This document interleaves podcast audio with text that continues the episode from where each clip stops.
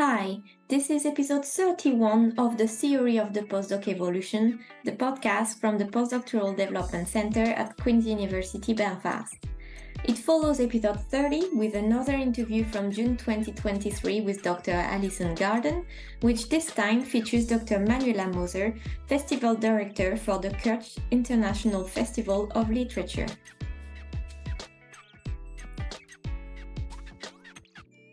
Now I'm absolutely delighted to introduce Dr. Manuela Moser to everybody. Manuela has had a very different career and equally fascinating, I'd argue, and will be particularly exciting and interesting for those of us well, not those of us, those of you with more of a creative background. Uh, so, Manuela is currently the festival director of Cúirt International Festival of Literature, which includes programming the festival week, which takes place in April and was a huge success this year. And also uh, is in charge of programming their year round events, including the Cúirt Labs, their school project. Her role includes financial aspects such as funding bids, directing the strategic aims of the festival, and managing the team. Previous to this role, she was a director at Catalyst Art, which is an artist led gallery in Belfast, and worked at the Belfast Book Festival during her PhD. Manuela also runs the Lifeboat Press, an independent poetry press based in Belfast, publishing work by new and established writers such as Padraig Regan, Dane Holt, and Leontia Flynn. She is also on Twitter at Manuela underscore Moser. So I'm going to start by asking you a bit about your current role, uh, Manuela, and then we'll kind of work backwards and talk a bit about your PhD and your career journey. So um, lots of people will be familiar with the Cúirt International Festival of Literature, but probably only the uh, the shiny festival program event side. So could you introduce a bit more of what they do and what you do uh, in, in charge of proceedings, please? Yeah, of course. Hi, Alison, and hello, everyone. It's lovely to be here. Yeah, so I well, I got this job at Cúirt in October. So it's been nine months that I've been in the job, and I'm kind of still understanding like what the organization is. So obviously, yeah, there's like the festival in April, which you know I kind of delivered this year and like kind of had like six months to put it together. And at the moment, we're kind of working through what else happens for the organization through the year. So we've just had a schools program and I'm kind of thinking about the yeah, the ways in which the organization can like foster a literary community and a like passion for literature in the people in Galway. Um, I guess the like the joy and the pressure of my role is that there isn't really there isn't like a wider organizational structure. So everything that happens, I have to decide. And at the moment, I'm trying to like figure out what I want the organization to look like and what I you know how it should reflect what it should what it should be. Um, i don't know if that's garbled. I'm because i'm kind of in the middle of thinking through all those things no it's brilliant. It sounds like such an exciting exciting challenge and such an exciting opportunity. Mm. and i i guess i'm curious and i'm sure the people listening and will be uh, what kind of people attend the festival of literature and who your audience is but also you talked a bit about perhaps not having as many colleagues as, as one might expect. So do you do you have many colleagues? And if so what kind of what kind of backgrounds do they come from? We i do I have colleagues? I do have colleagues. So Cúirt is um, based within the Galway Arts Centre in, in Galway. So there's kind of this wider team of the Galway Arts Centre, and then Cúirt is like a bubble in it.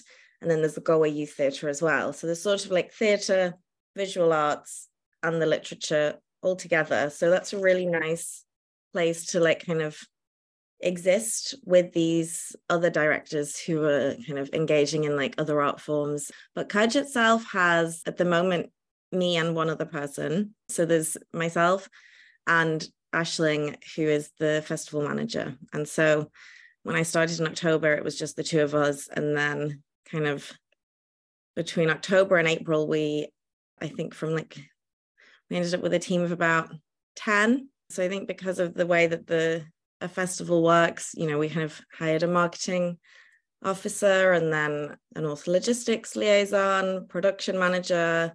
Uh, we have we Cúirt always has an intern from the Galway University. Um, so it kind of like swells. and now we're back to two and then it will swell again and then you know so it's kind of like this accordion of hiring people and i yeah i wanted to know who visited the festival so we uh, put out a like a survey which was actually one of the i had to like design an audience feedback survey and i know i'm like jumping ahead but that was one of the things that having a phd i think really helped me do because i was kind of designing this survey and I was going, oh well, what do I what I didn't do a PhD in like data gathering or anything, but I was like, what data do I want to find out from people? And one of them was like, where are you from? So about half of the attendees that filled out the thing were from Galway City. And then it was kind of like Galway County, 20%. Then it was mainly like Ireland and a few people from overseas, but mainly kind of the core base is that like we're serving the people in Galway. Thank you, Manuela. Uh, so, could you tell us a wee bit more about your role and what a typical Wednesday might look like for you? And I presume a typical Wednesday in we're in June. June looks very different from a typical Wednesday in April. So maybe tell us your two different experiences of of what yeah. it's like.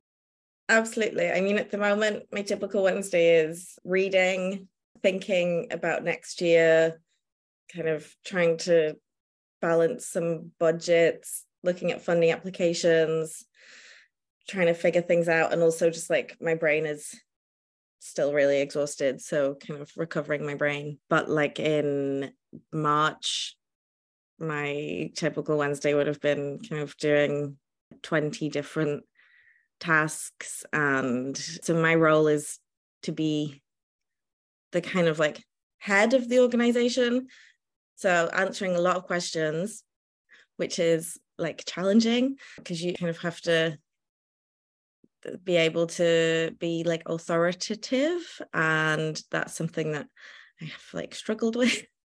so like answering questions about marketing, deciding what like pull-ups should look like, writing press releases, having like a meeting with the PR person that we hired, um, deciding on like a fee for the photographer, going through contracts, like making sure that everyone that the festival manager is like doing okay and that she's kind of, you know, not forgotten anything or that she's like, you know, kind of that she's okay. Choosing what the lighting's going to look like. I spent like a week running around Galway trying to like get chairs for the festival stages. You know, it's kind of like everything. So there's no every day is like different and i just like from january to april i had like a a very very very long word doc on my computer that was just like a list of things to do. And i had it separated into like today this week by next week. Um, and that was yeah. So i don't know. It's just kind of like a, a every day is different and messy. But that might be to do with me being very unorganized as well um. no, I think you're selling yourself short. You sound incredibly organized, uh, even down to your Word document being in subsections, and it, you've got so many different parts to to think about, so many different roles yeah. role. I think it sounds quite like an academic job in that in that way. Isn't that academics just supposed to be brilliant at 10 different things? It sounds quite similar. Oh, um, one of the things that I wanted to ask you is what you enjoy most about your job and what you find the most challenging. Mm do I enjoy most about the job? I mean, I love events. Like for the last kind of 12 years, I've been running events, going to every single event, literature event mainly, like that I could go to. So I love just thinking about how events work and who would be good in it and the like kind of thrill of putting together that that week of the festival. That's really like the main joy what I find most challenging is probably like managing people because that's not something I'd ever done before. Um, and I think that that actually requires like a lot of thought and empathy, and that you have to, you know, that's kind of something that you don't think about when you're doing a PhD because, you know, you're kind of alone. So managing people was difficult but also fun because then you're working in a team and i think we i managed to like create a really nice team of people so that was fun what else was challenging i guess I don't know now. It's all a blur. I think that doing a festival is a bit like it's like you're running and it's stressful and then like it happens and then you're like, oh well that was great. you must yeah. be a really good manager if you're concerned about doing it with care and thought. Oh, that's no, it's true. Not all managers would, would say that. And I like that that was your, your first instinct. Yeah. So you, you alluded to it previously, but you mentioned that there are aspects of your training from your PhD that helped you mm. with with this role and i know that you probably have a slightly more unusual phd to some people because your phd is in, in creative writing but what aspects of your academic research and your phd work do you think have helped you the most in in this role yeah i was thinking about this i am not sure i don't think anything like direct anything like directly because my PhD was I wrote a 70 page poem. I wrote like a 20,000 word thesis and a 10,000 word kind of essay. So I guess one of the most useful things has been like that I I think like being able to understand how to like write to different tones. So like being able to write a press release or write the program and kind of sell an event, um, like those kind of different ways of language and then also being able to like fill out a funding form and know what kind of language a funder would like want to hear. And i always use my title of doctor when i'm filling out a funding form but i don't use it in most of the places.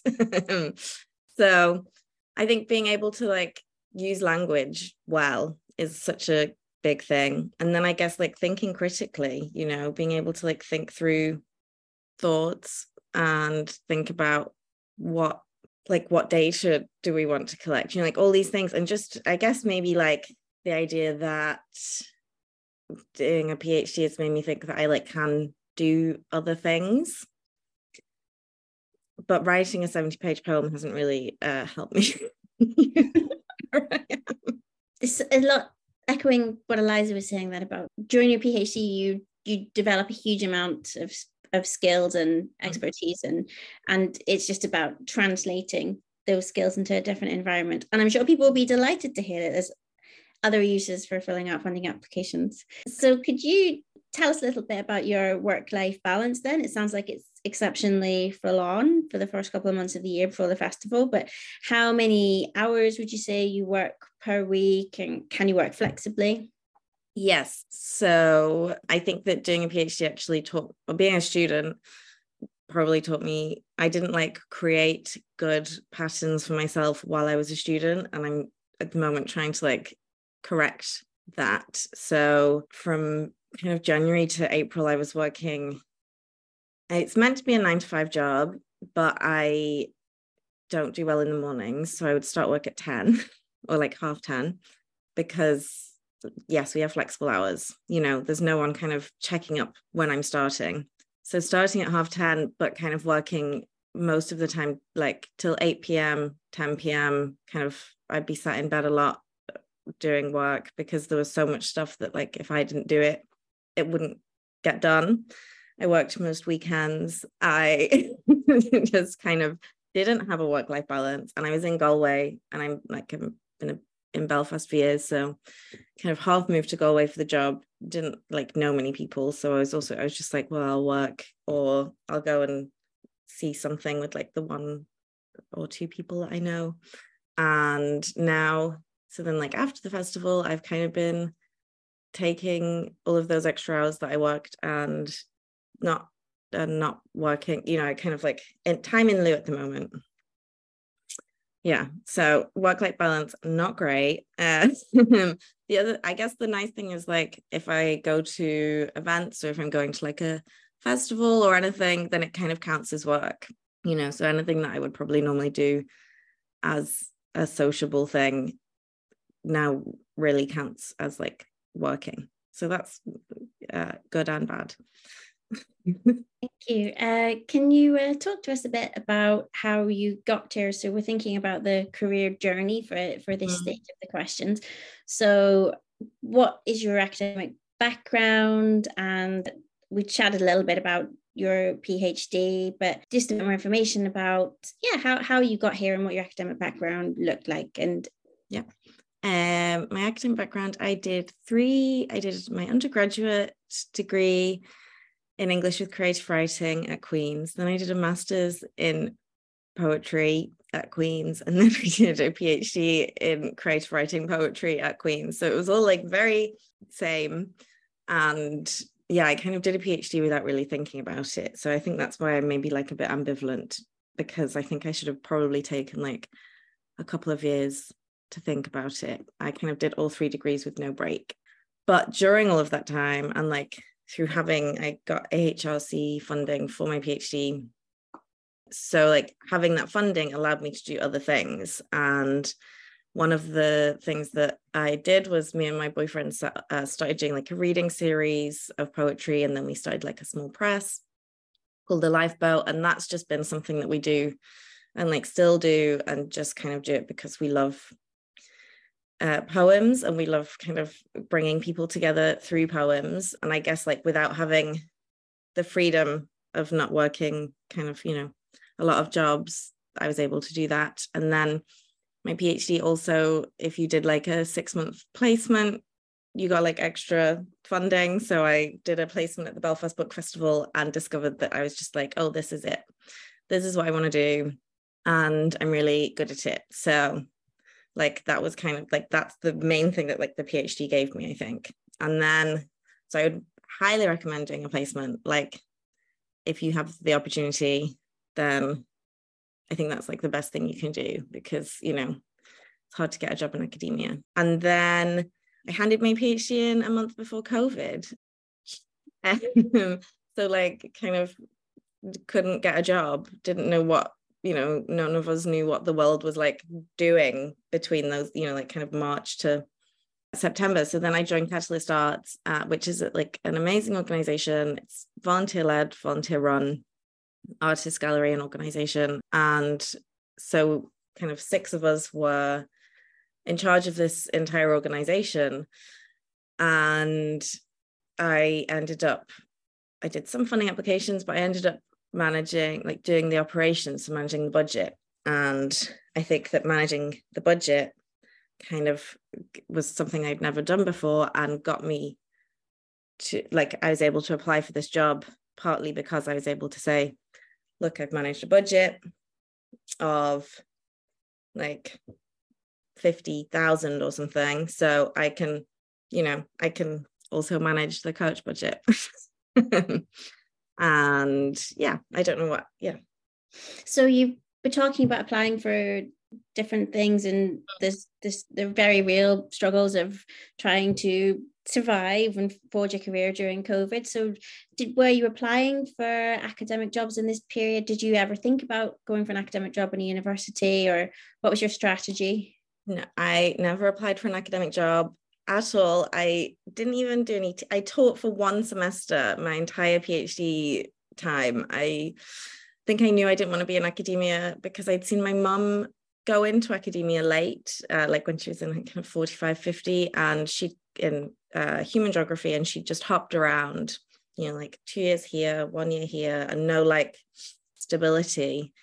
And I thought, I can't, I don't really want to do that. And also, I'm not very good at teaching. And like, if you're going to be in academia, you probably want to be good at teaching because you're going to spend time teaching. So I knew I didn't want to be in academia. And so I, d- I kind of didn't do any of that. I was offered a fellowship in publishing from the Heaney Centre. So that was really lovely. And I got to spend like one final year with the Heaney Centre, like kind of being in kind of like kind of academia. But yeah, I kind of knew I didn't belong in a university. Yeah, although you know, it's very it's I like hanging out with people who work in universities. I just think I could, um, you know, do it. So, how did you find out about the the job at Cúirt, and what was the recruitment process like? And can you remember your interview? Yeah, I can. I mean, it wasn't that long ago. It wasn't even a year ago. I applied for the job in the at the beginning of August, I think. The actually I didn't realize that the job was going, and I didn't, to be honest, like think I was anywhere near qualified whatsoever. But the person who's leaving the job sent me the job, like they were like, "Oh, I think you'd be good for this." So I was like, oh, that's my dream job ever. So I applied for it in like, you know, I kind of had like three days, applied for it. And I was like, this, no, I'm going to get this job. And then they actually extended the, they were like, you know, when a job is like, oh, we're extending it the deadline for two weeks. And I was like, damn, I just like crammed it in in three days. And clearly they aren't interested in me because they've looked at my application and been like, no, we need more, more candidates. But I got an interview. So I, I like had never been to Galway before. I uh, like it's a really long way on the train. I don't drive. So I kind of got on the train and spent a very like sick evening in Galway, just like going over a presentation that I'd done. My presentation was very good because I just put pictures on it. I think that would be like a good tip because I remember sitting in the interview and people like I put very nice pictures of like events I'd run. And I remember the interview panel really like looking at the pictures. So that would be a hot tip for an interview from me. And when I was in the interview, I I came out feeling like really good because I didn't like lie about myself. I didn't like make myself sound more capable than I was. I kind of like presented myself with the abilities I actually have. So I came out feeling like, yeah, that was good. And then they called me up like kind of an hour or two afterwards to say that they really liked me. And I then I started freaking out because I was like, I don't know if I can move to Galway. Thank you uh, for the top tip about just putting pictures, yeah, pictures on the uh, presentation. Mm-hmm. And it's also quite similar to Eliza, like the kind of dream job, the application that you think might not might yeah. not be getting feeling underqualified, but going for it anyway, and then being perfect for it do you think that there was anything in particular on your on your profile or from your profile or on your cv that that really attracted the people who were interviewing you? Um i think that possibly just like i did something different with my cv this time. So i'd never really like applied for uh, many jobs before. And i'd kind of applied for like there was lots of marketing jobs in belfast for like two years. So i'd applied for lots of those I'm not very good at marketing and I had a few interviews and I was terrible. So when I did my CV for this job, I I guess lots of people do this, but I like explained what I did in each role. And I guess the I think probably just like the, my passion for it came through. And also I had a friend who helped me write my cover letter. So it was really helpful. Like she, I was like kind of, you know, mind blur and I was like, I want to say this, but cleverer. And so she was like, here you go. And kind of translated my garbled mess into like really clever sounding words. So use your friends. Like, you know, if you've got people who are good at doing things, uh, don't be afraid of like, you know, asking for their help. I think that is a really great tip actually, because mm-hmm. as people doing PhDs, we all have very smart friends. So yeah. do make use of their their skills and intelligence. Mm-hmm. It's great to have you, Manuela, because more and more people are doing creative writing PhDs. And I think the post PhD path is really quite unclear. So I wanted to ask if you are still writing in in your free time which sounds like you don't have very much free time at the moment but are you still you know, kind of um, progressing your own writing and creative practice, or are you very focused now on your current career trajectory? Um, yeah, I still write. I definitely don't write all the time, but I never used to write all the time. Um, so I've kind of got a project that I've been working on for like three years. And now I see writing just as something that I really enjoy. Uh, like I never wanted to be a writer as a career. Like that was never something that seemed like you know i kind of i like giving other people and other creative people like platforms. So that's really where i see like my creativity coming out. And i like writing and i just write to amuse myself you know which is a hilarious thing to have spent 10 years studying something just so that you can like amuse yourself. But you know but it sounds like you've ended up in exactly the right place for you. Yeah. And it, your journey has definitely taken you to the perfect destination. I would like to ask if there is a top tip that you could give to anyone who's considering perhaps a similar position to yours or is also coming from a creative background? Mm, I guess top tip. If you're interested in like events or yeah, if you're interested in events, I would go to like every single event that you can go to. Going if you're a creative person and you want to like I think that going to, you know, if you're a creative person and you go to all the open mic nights, then you like get to meet people who will have like similar views as you and maybe make friends.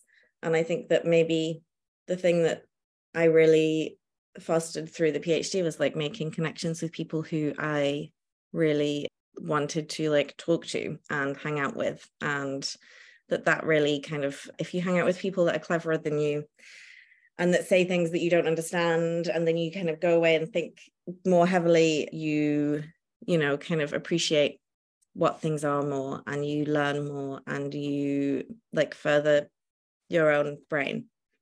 So find good people and hang out with them uh, no i think that's a wonderful uh, a wonderful tip to end on to mm-hmm. encourage encourage people to do the things that they love and to extend their networks and to spend time with people that inspire them. Yeah. All that is left for me to do is to thank you so much, Manuela, for coming and being so generous and honest about oh. your incredible career.